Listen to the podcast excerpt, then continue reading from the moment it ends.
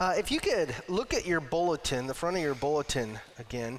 Uh, this fall, we've kind of some of some of the Sundays this fall. I've been talking a little bit ab- about our purpose statement at the church, reminding us why we are here, why we're doing what we do. Cedar Home Baptist Church exists to glorify God by making disciples of Jesus through gospel-centered worship, community, service, and multiplication. And today I just wanted to talk briefly about service. This is a way that disciples are made. This is one of the ways that we grow and are sanctified in God's sight. And I was just thinking, what a joy it is. And you can testify to this if, if it's true for you. What a joy it is, though, when you serve the Lord, doing, especially doing something you love doing. When you, you know, there's a lot of the ways we serve the Lord, and it's not always something we love doing. All of us can help clean and, and move chairs around and, and do other things. But man, I, one of the unique things that God has said He has done for His people is He's given them gifts. And He's given them unique passions and des- desires and skills intended to build up and edify the body. And so I just want to encourage you uh, to think about how, how can you do that? What are those things that you have been gifted with? What are those things that uh, you enjoy doing, that you're skilled at doing? And how can you leverage those for the glory of God and for the building up of our church? Um, Gary Williams gave a great sermon on this a few weeks ago. I encourage you to, to, to, to listen to that. It's all about service, and, and Jesus just talked about service so much in his ministry. And if we are his disciples and he is our master, then he is who we want to become like. And it is in serving others that we u- uniquely identify with Jesus in a special way.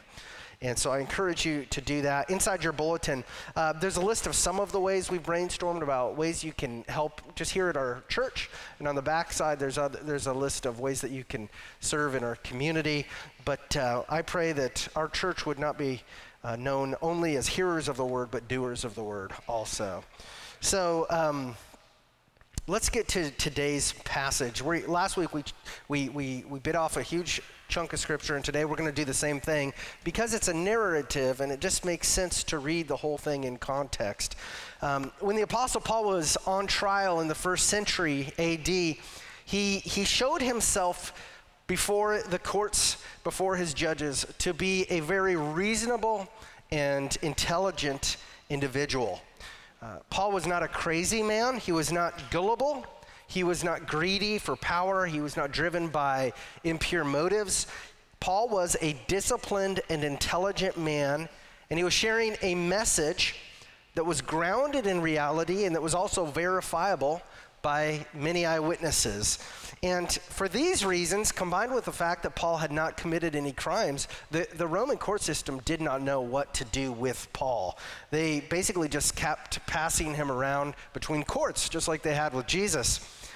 And last Sunday, we read about how Paul reasoned with the Roman governor Felix and his wife Drusilla about faith in Jesus Christ. And this morning, we'll see how Paul reasons with a different audience. And as we do that, we'll talk about how this passage pertains to all of us wherever we are on our faith journeys. So please open with me to Acts chapter 24, verse 27.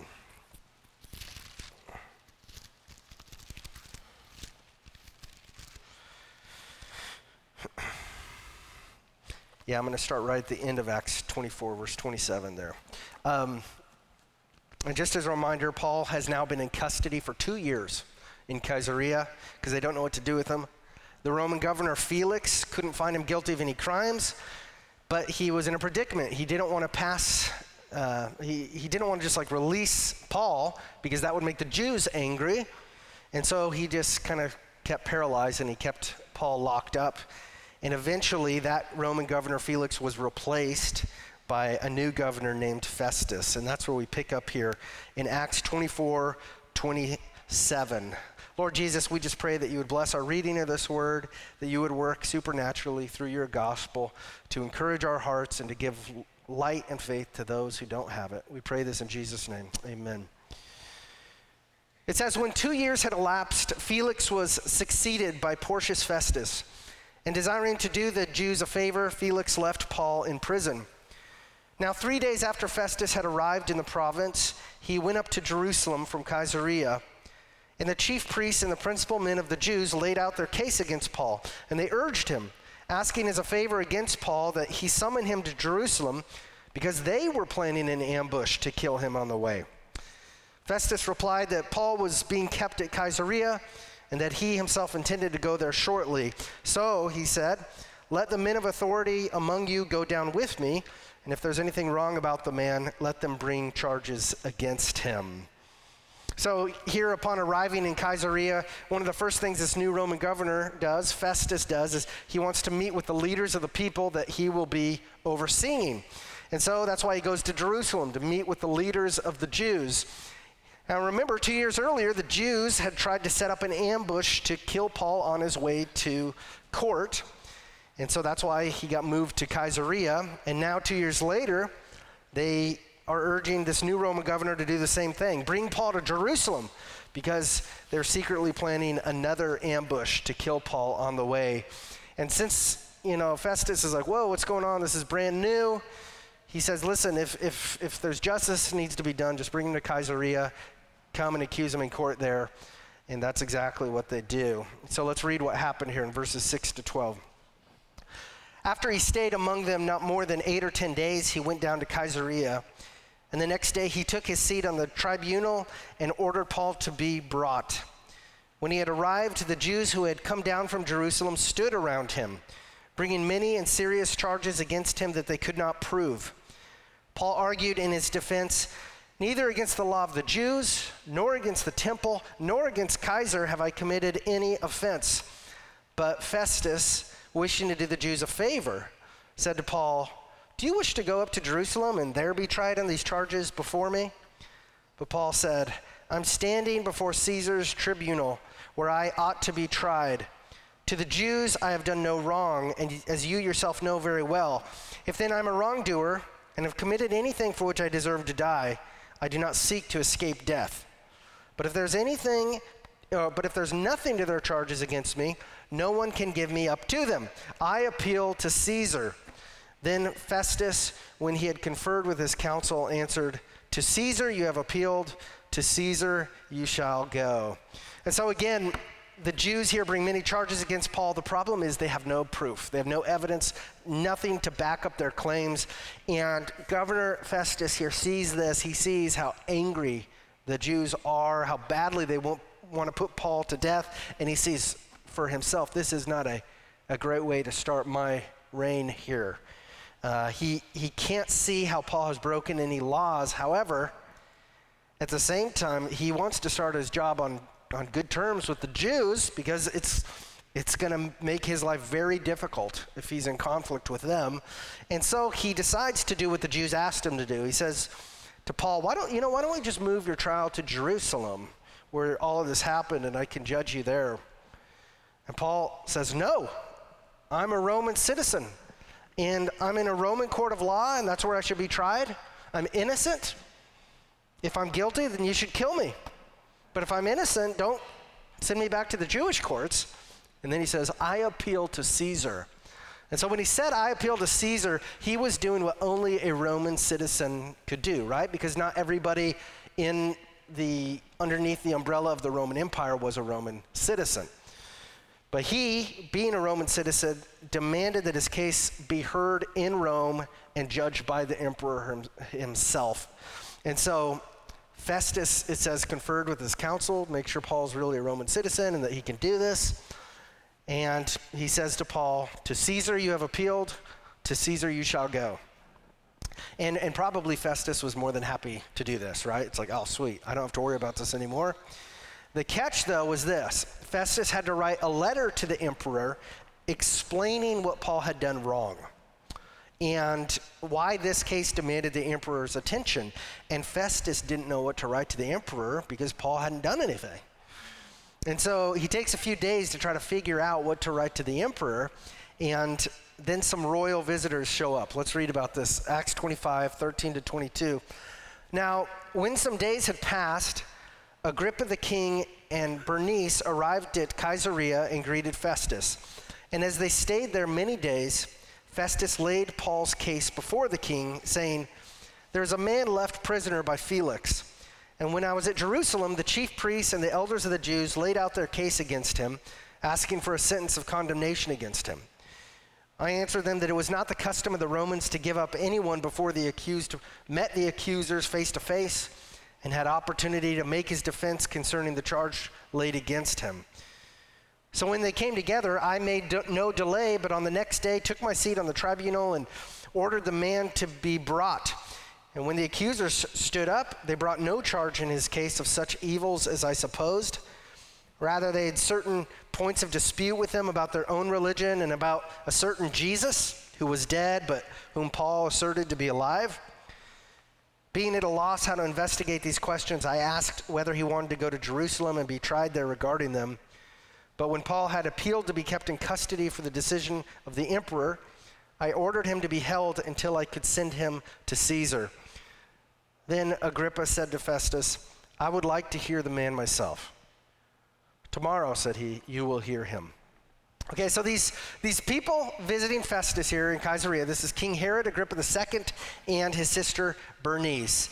And as many of you know, Herod came from a long family line of evil Jewish kings who worked for the Roman Empire. Herod's grandfather was the king who tried to kill Jesus when he was a baby.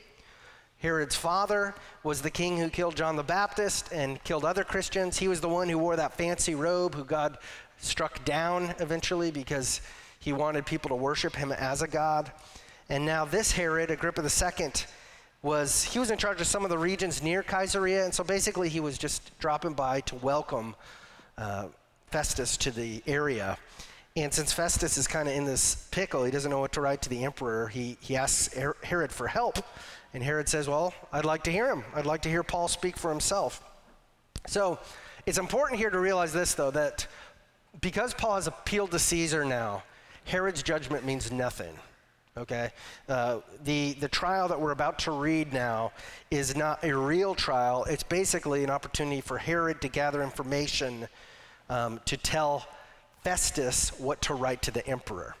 So, that being said, um, Herod Agrippa II was a lot like his dad. He loved to be worshiped. He loved pomp and, and royalty, and he, uh, he kind of treats this like it's a real court trial.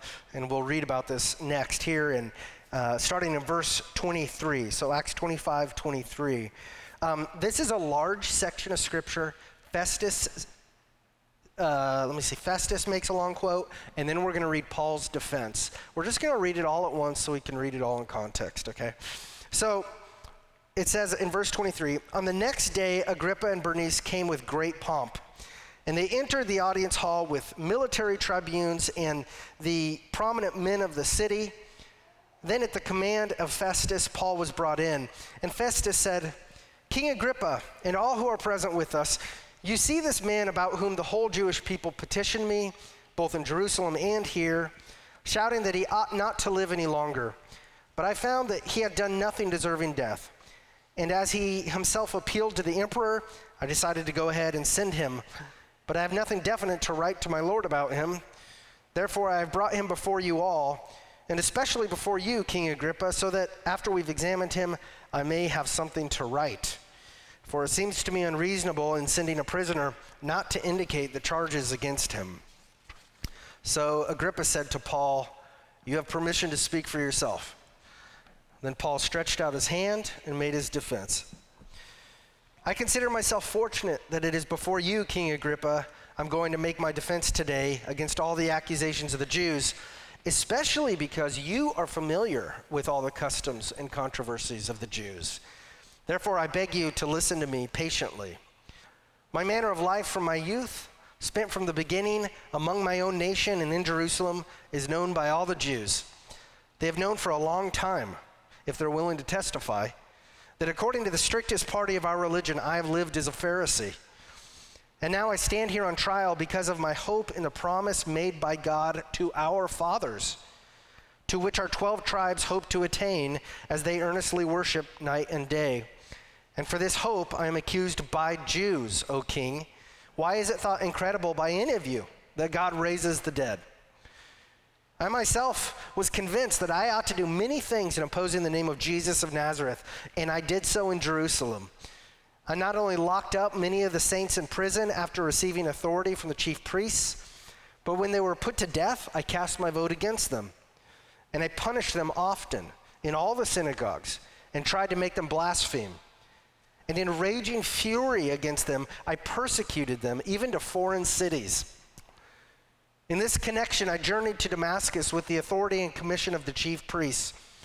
At midday, O king, I saw on the way a light from heaven brighter than the sun, that shone around me and those who journeyed with me. And when we'd all fallen to the ground, I heard a voice saying to me in the Hebrew language, Saul, Saul, why are you persecuting me? It is hard for you to kick against the goads. And I said, Who are you, Lord? And the Lord said, I am Jesus, whom you are persecuting. But rise and stand upon your feet, for I have appeared to you for this purpose to appoint you as a servant and witness to the things in which you have seen me and to those in which I will appear to you, delivering you from your people and from the Gentiles to whom I am sending you to open their eyes so that they may turn from darkness to light and from the power of Satan to God, that they may receive forgiveness of sins and a place among those who are sanctified by faith in me. Therefore, O King Agrippa, I was not disobedient to the heavenly vision, but declared first to those in Damascus, then in Jerusalem, and throughout all the region of Judea, and also to the Gentiles, that they should repent and turn to God, performing deeds in keeping with their repentance. For this reason, the Jews seized me in the temple and tried to kill me. To this day, I have had the help that comes from God, and so I stand here testifying both to small and great saying nothing but what the prophets and Moses said would come to pass that the Christ must suffer, and that by being the first to rise from the dead, he would proclaim light both to our people and to the Gentiles. So let's stop there. This is the third time in the book of Acts that we read about Paul's conversion story, about how he met Jesus, how he became a Christian, and how Jesus then sent him on mission. From what we read here, is what I want us to think about today. What does this say about what God is like, and about what we are like, and about what God wants for us? what does God want for us? Even though Jesus had a specific mission for Paul's life, which Paul testifies to here, Paul's mission aligns with Jesus' mission for all of us who follow Jesus. Remember Jesus' Great Commission, Matthew 28 18 to 20, and Jesus came and said to them, All authority in heaven and on earth has been given to me. Therefore, go and make disciples of all nations, baptizing them in the name of the Father and of the Son and of the Holy Spirit, and teaching them to observe all that I've commanded you. And behold, I'm with you always to the end of the age. See how similar that is. What he told to the church what he told us to what he told Paul here in Acts 26, 16 to 18. Let's read that one more time. What he says to Paul. But rise and stand up upon your feet, for I have appeared to you for this purpose, to appoint you as a servant and witness to the things in which you have seen me and to those in which I will appear to you, delivering you from your people and from the Gentiles to whom I am sending you, to open their eyes so that they may turn from darkness to light and from the power of Satan to God, so that they may receive forgiveness of sins and a place among those who are sanctified by faith in me. So, what do these verses tell us about what God wants for us? They tell us that God wants good for us. they tell us that God loves us. These verses tell us that Jesus wants to save us from death and destruction. He wants to forgive people of their sin and guilt. Jesus wants to give us a place among his people. He wants to send us out to shine his light in the darkness. This is what it means to have our lives on earth redeemed by Jesus, to be saved by Jesus, and then to be sent out on this earth for Jesus. And in today's passage, Paul describes in five steps or ways how Jesus saves his people, and then how he sends them out as his missionaries. So, how does he save them, and then how does he send them? First, he says, God appoints all Christians to declare the gospel to non Christians. He, God appoints all Christians to declare the gospel to non Christians. In verse 16, Jesus tells Paul that he has appeared Paul, to Paul. Why? To appoint him as a servant and as a witness of what Jesus has said and done. And if you are a follower of Jesus, then you too have been appointed by God to others to the good news of what Jesus said and what he did. And Paul summarizes here what, what is that? What Paul summarizes it here for Agrippa in verse 23 that the Christ may suffer, and that by being the first to rise from the dead, he would proclaim light both to our people and to the Gentiles. And I'm not going to get into Isaiah 42 today, but I would encourage you to read that because this is a fulfillment of that prophecy. So, the gospel or the good news of Jesus is that the Christ, our Savior, died on behalf of his people to take away their sins, and that three days later, Jesus Christ was the first to rise from the dead, foreshadowing what is to come for his people. And as the resurrected Lord, Jesus proclaims that he is the light of the world. He offers new life to all peoples of the earth who will trust in him. Okay? God appoints all Christians, all of us, to declare this good news. We want all non Christians to hear this good news so that they might be saved by God and sent by God like we have been. Obviously, that's not the only purpose of the gospel is for non-christians it's, it's for christians too but specifically in this passage that's why jesus says he sent paul and second god uses the declared gospel to open the spiritual eyes of non Christians. He uses the gospel to open eyes. So the gospel is not merely the message of Jesus that one trusts in to be saved, it's, it is that. But the gospel message is the tool that the Holy Spirit uses to open the eyes of the lost. See, that's why that's what Jesus tells Paul here in verse 16 to 18. Paul, I've appointed you to be a witness to the gospel in order to by witnessing, open the eyes of the lost people I'm sending you to. One of the consequences of the curse of sin is that God has allowed Satan to blind the eyes and minds of non believers so that they do not see the glory of God in Jesus Christ.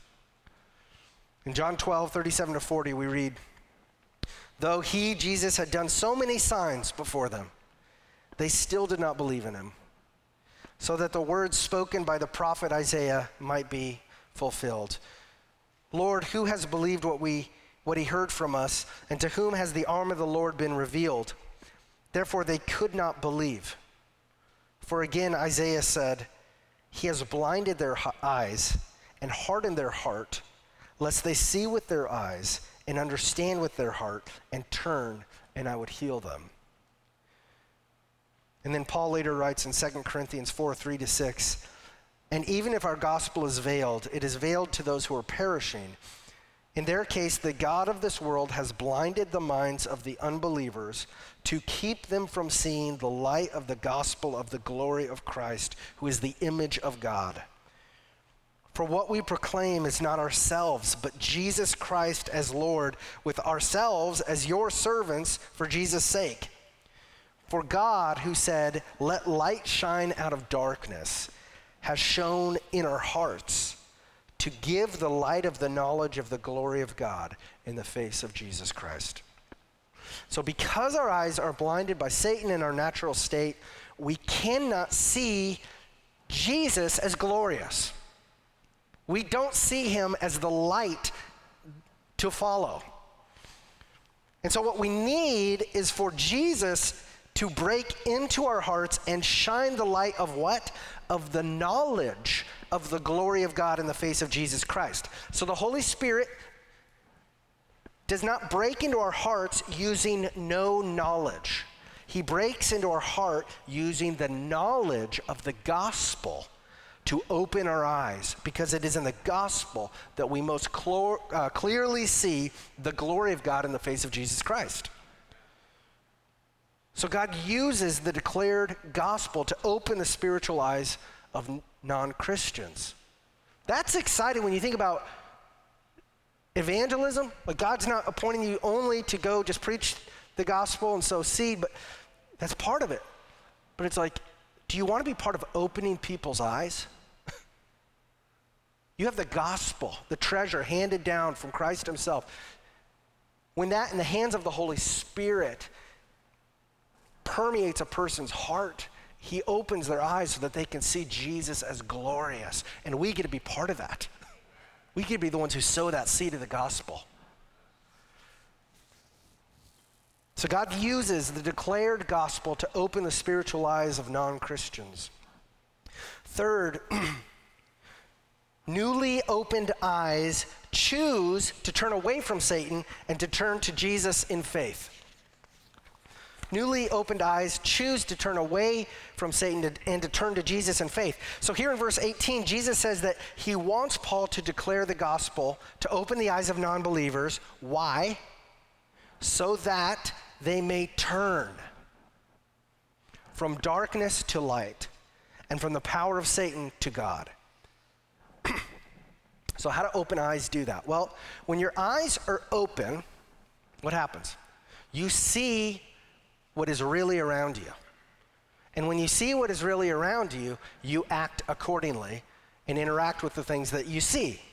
And Jesus says here that what is really around us is darkness and the power of Satan. This is Jesus talking here. Now, when you're spiritually blind, you don't believe Jesus when he says that you're living in darkness and in the power of Satan because that's not what you see. But when Jesus shines in your heart and use it uh, through the message and the proclamation of the gospel and the power of the Holy Spirit to open your eyes to the reality of your spiritual condition, that he convicts you that without him, you are in a bad situation, living in darkness, in alignment with the power of Satan. And when you finally can see that, that this is not a good situation for me now or going forward, when you can see the reality of what sin and hell and death and what Satan wants for you, destruction and death, when you can see how these things dishonor and disobey the holy God of the universe who made you and loved you, you don't want to stay there anymore. Suddenly, by God's grace, it's a no brainer to turn from the darkness to the light. It, it, it, it doesn't take convincing to turn away from Satan who wants death for you to Jesus who wants life for you and gave his life for you. So, turning away from Satan and turning to Jesus, this is what it means to repent, to turn, to change your mind, see reality. And newly opened eyes, because they see the reality of their spiritual condition around them, choose to turn away from Satan and to turn to Jesus in faith. Fourth, turning to Jesus in faith, what does this passage say it brings? It brings forgiveness of sins and a place among God's holy people. Okay. So Jesus says in verse 18 that turning to God results in receiving forgiveness of sins by God and a place among those who are sanctified by faith in Jesus. So, this is what he's saying. By purifying you of your sins, God brings you to a new spiritual residence. Your residence is no longer in Satan's kingdom of darkness. Your residence is now in Jesus' kingdom of light. Your place now, where you belong because of God's grace, is among those who are sanctified by faith in Jesus. Sanctified means to be made holy. And because Jesus has removed your sin from you by bearing that on the cross and putting it to death, and then by replacing the sin in you with his own righteousness, he has imputed or considered you to be holy and acceptable in his sight. okay? You are positionally holy in God's sight, Christian. As you stand today. Now, well, so why do I struggle with sin and unholy thoughts and impure things and all this? Well, you're not home yet. As a result of your positional holiness before God, you live in this period of time on earth where you're declared holy in the spiritual realms, and now God wants you to pursue holiness while you live on earth. Okay? Be holy as I am holy. That's what God says all throughout the Old Testament. At the end of the Beatitudes, Jesus says, Be perfect as I'm perfect. Okay? We can't do that without Jesus, right? So this brings us then um, to the reality that God wants holiness for us. He wants holy thoughts. He wants to transform the way we think, which trans and the way that we believe about the world and Him and us, which then transforms the way that we think about our thoughts and the way that we think about one another and the way that we live and the way that we speak. And this will then bring us to the, the fifth uh, point in this passage, which is this Fifth, Jesus' holy people joyfully seek to perform deeds in keeping with their repentance. So, this was a phrase that John the Baptist used do deeds in keeping with your repentance. This is a phrase that pops up throughout the, throughout the Bible. And let's talk about what this means. Verse 19 says that Paul declared to people everywhere that they should repent and turn to God. And then what's the result? What do we do? and then perform deeds in keeping with your repentance. So think about this people whose eyes God has opened to see his glory. They also see how glorious the deeds are that highlight God's glory and grace. Okay? So, if your eyes have been opened to see the glory of Jesus, then also you begin to see the deeds that point to Jesus as glorious because they reflect Christ. And when God uses his gospel to give sight to the spiritually blind and he makes that person born again, that person now, because uh, in fulfillment of prophecy, has had their heart of stone removed and been given a heart of flesh for God, that person now sees God as desirable. Like, this is some, I want God. Uh, holy, if God is holy, I want to be holy.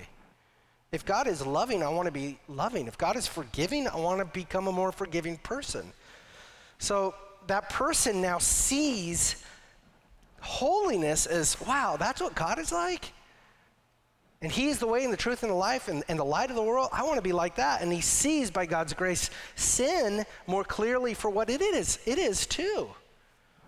Is I don't want that. I used to love that. I used to pursue that. I used to make that my first priority. And as much as Satan tempts me to want that, and as much as my flesh tells me to want that, that's not what I really want most. I want God, and I want to bring glory to God in my life. That's why all of life is repentance. Because in this life, we're not going to be perfect. But it's coming. Jesus will glorify us.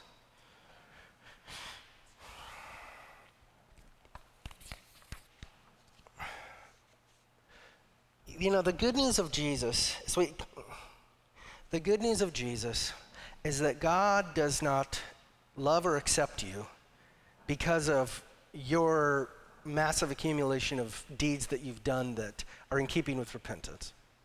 The good news of Jesus isn't that uh, uh, is that God, isn't that, that God loves you or accepts you because of your eagerness to do good deeds. I that's all I can just think about is doing good things for other people and, and pursuing holiness and making sacrifices for Jesus. You're not even saved by that. God accepts us because we trust in what He's done for us. We trust in Jesus' perfect life, in His deeds that are perfect. We trust in his sin bearing death, which took away our imperfect and sinful deeds. And we trust in his resurrection from the dead for us, by which we receive the righteousness of God. So that's very important to remember when we start thinking about obeying God, because it's not an obedience driven by the law, which should be drudgery for us, but now we are freed because we're not saved by those things. We're saved by Jesus. And so now we get to pursue Jesus because we love him and because we want to bring him glory and because we want other people to know that God loves them and they can bring him glory too. That's a whole different ballgame. That's a whole different way of looking at becoming holy. God uses our, our words. He's designed this, Christians, to use your words, your actions, your redeemed thoughts to build his people up. Not to divide or discourage them, but to build them up, make them stronger in their faith, individually and as a corporate family. God has, has gifted you, um, and, and He wants to show off His glory through you to the created world, um, visible, things that you see, and invisi- invisible, things you can't see, that are watching right now. And God, and nobody but God knows that He is showing His glory through you, and these invisi- invisible spirits are watching you, and, and God is smiling, and they are not, because He is redeemed and He has power and authority over all. And then God saves us for good works to send out us out on mission to spread his glory. Ephesians 2:10 says, "For we are his workmanship, created in Christ Jesus for what? For good works, for holy works, for doing things that bring us more joy and God more joy and glory, which God prepared beforehand that we should walk in them." God prepared beforehand works for you to do to enjoy Him and to spread His glory. And one of those good works, which God appoints all Christians to do, is to tell of God's glory and grace in the gospel of Jesus. And that takes us right back to the first point of how God saves people and then sends people. The gospel must be declared to the world. Faith comes by hearing, and hearing through the word of Christ. And this is how God saves his people. This is how God gathers his people. This is how God sends us on mission to save more people and to do good works in his name. Christians declare the gospel to non believers. God uses the gospel to open the eyes of the blind. God takes non believers who, who now have open eyes and, and, and, he empowers them to turn away from the darkness and to turn to the light of Jesus, who forgives them and makes them holy and gives them a place among his holy people, and that they should go perform God glorifying deeds like declaring the gospel to non believers, which God will use to open their eyes, to turn them away from the darkness and to faith in Jesus and forgive them and make them holy and give them a place among his peoples and to send them out to do good works like telling the gospel to those people. And the result of all of this, the result of God's plan for revealing his glory and saving a people for himself this way is that many people will be rescued from their guilt and their sin. Many people will be made eternally joyful now and forever in Christ. And Christ alone will rightly receive all glory, all praise for who he is, for his compassion toward us, and for his awesome power to be the one alone who can do this. This is what Paul preached to Festus and Agrippa and all their counselors. Let's see how they responded in Acts 26, verse 24. And as he was saying these things in his defense, Festus said with a loud voice, Paul, you're out of your mind. Your great learning is driving you out of your mind. But Paul said, I'm not out of my mind, most excellent Festus, but I'm speaking true and rational words. For the king knows about these things, and to him I speak boldly. For I'm persuaded that none of these things has escaped his notice, for this has not been done in a corner. King Agrippa, do you believe the prophets? I know that you believe. And Agrippa said to Paul, In a short time, would you persuade me to be a Christian? And Paul said, Whether short or long, I would to God that not only you, but also all who hear me this day might become such as I am, except for these chains. So in these verses, And Paul is living out the reality now of a transformed life, of uh, a life characterized by the love of Jesus Christ. And Festus calls him crazy, mocking him, calling him crazy. And King Agrippa says, Do you really think you can make me a Christian in, in such a short time? And, and Paul says to these corrupt men, right? I don't care how long it takes to persuade you. I wish to God that not only you, but all of you this day would trust in Jesus and be saved. Only the love and power of Jesus Christ in Paul uh, could do that. And may God fill us with the same love to pray the same thing for our enemies, too. Like most non Christians, Festus responds to the gospel. He calls it foolishness. Festus calls Paul a crazy man. But isn't that exactly what you'd expect from someone who is spiritually blind? He, and we do not mean that in a, a, a, a, a uh, condescending way. We're trying to just preach the truth of what Jesus says here. The idea of a resurrected Lord to rescue from darkness is ridiculous if you don't see that you're living in darkness and aligning yourself with Satan. It is ridiculous if you don't see that. But I love Paul's response to Festus in verse 25. He says, I'm not out of my mind. I'm speaking true words. I'm speaking rational words. Christianity is a true and rational faith. You need to know that. It is a true and rational worldview grounded in history, verifiable by history. Herod knows that Paul is speaking uh, truthfully and rationally. That's why Paul kind of points at him, because Herod's a Jew. And Paul does something really great here, really gutsy. He, he actually puts Herod on the spot. He asks him if he believes the prophets. Do you believe the prophets? Do you believe that Jesus is this fulfillment of the prophets? And, and basically, Herod avoids the question and he tells Paul he won't be convinced of the gospel so quickly. It's a similar response to what Felix had. I don't like where this conversation's going. I want to get out of here, right? Well, as many of us know, non believers often will not trust in Jesus the first time they hear the gospel. But many of you in this room know this that maybe you heard the gospel many times in your life. Maybe you grew up in the church for 30 years and heard the gospel your whole life before one day God opened your eyes with the gospel and you heard it with new ears. It's like, I've never heard this before. And you saw it with new eyes and you saw your own condition before God and you're like, I want to know this God and I need this God because I am headed to hell without this God. My life is a mess. I need the hope of Jesus Christ. And none of us can make any other person believe the gospel, of course. But what we continue to pray is this that God, God would put, you know, the, the power of the gospel to work through our words as we just pray for our neighbors, as we love them, and as God appoints the right time for us to tell, just have conversations about Jesus with others. But uh, I'm not ashamed of the gospel, for it is the power of God unto salvation the gospel is. The Holy Spirit uses it. It's good news.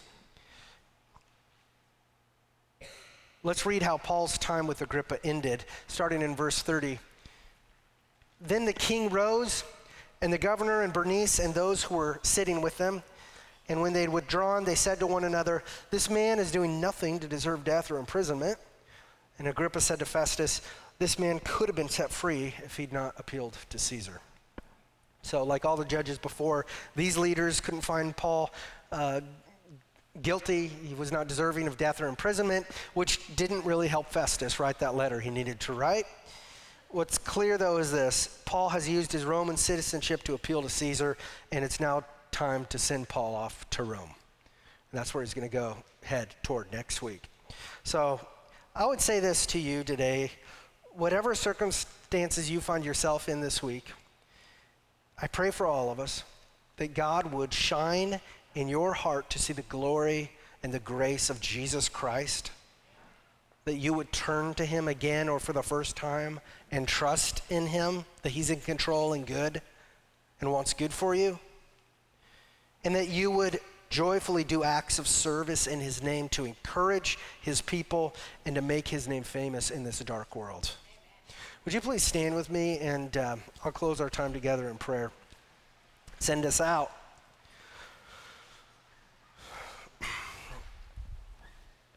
Lord Jesus, we thank you for this great news uh, that you have conquered sin, Satan, death, and hell for us, that we can be saved by faith in you. May this gospel never become old news to us. May it always be fresh, good news to us. May we celebrate it every day. God, we're so thankful that you've saved us and given us a place, a new residence in your kingdom of light. Um, that you've made us citizens of your kingdom now, and that uh, while we're here, God, you've redeemed our lives for your glory, and you want to use us to spread the light. You want us to love like you loved. You want us to speak the truth in love. You want us to serve like you served. You want us to advance your kingdom here on earth, God, and you give us all the tools, your word, your Holy Spirit to do that. So I just pray encouragement for all of us here, God, wherever we're at, that you would fill us, Holy Spirit. You would revive us with a desire for you, a desire to make your name famous, a joy in you. Um, help us to continue to pray for the lost and love the, the lost people around us and serve them. And uh, God, we just thank you so much that, man, we, we're not saved by our good deeds um, or by our eagerness to please you. We're saved by you. We're saved by Jesus. We thank you, Jesus, and give you all the glory for that. In Jesus' name, amen.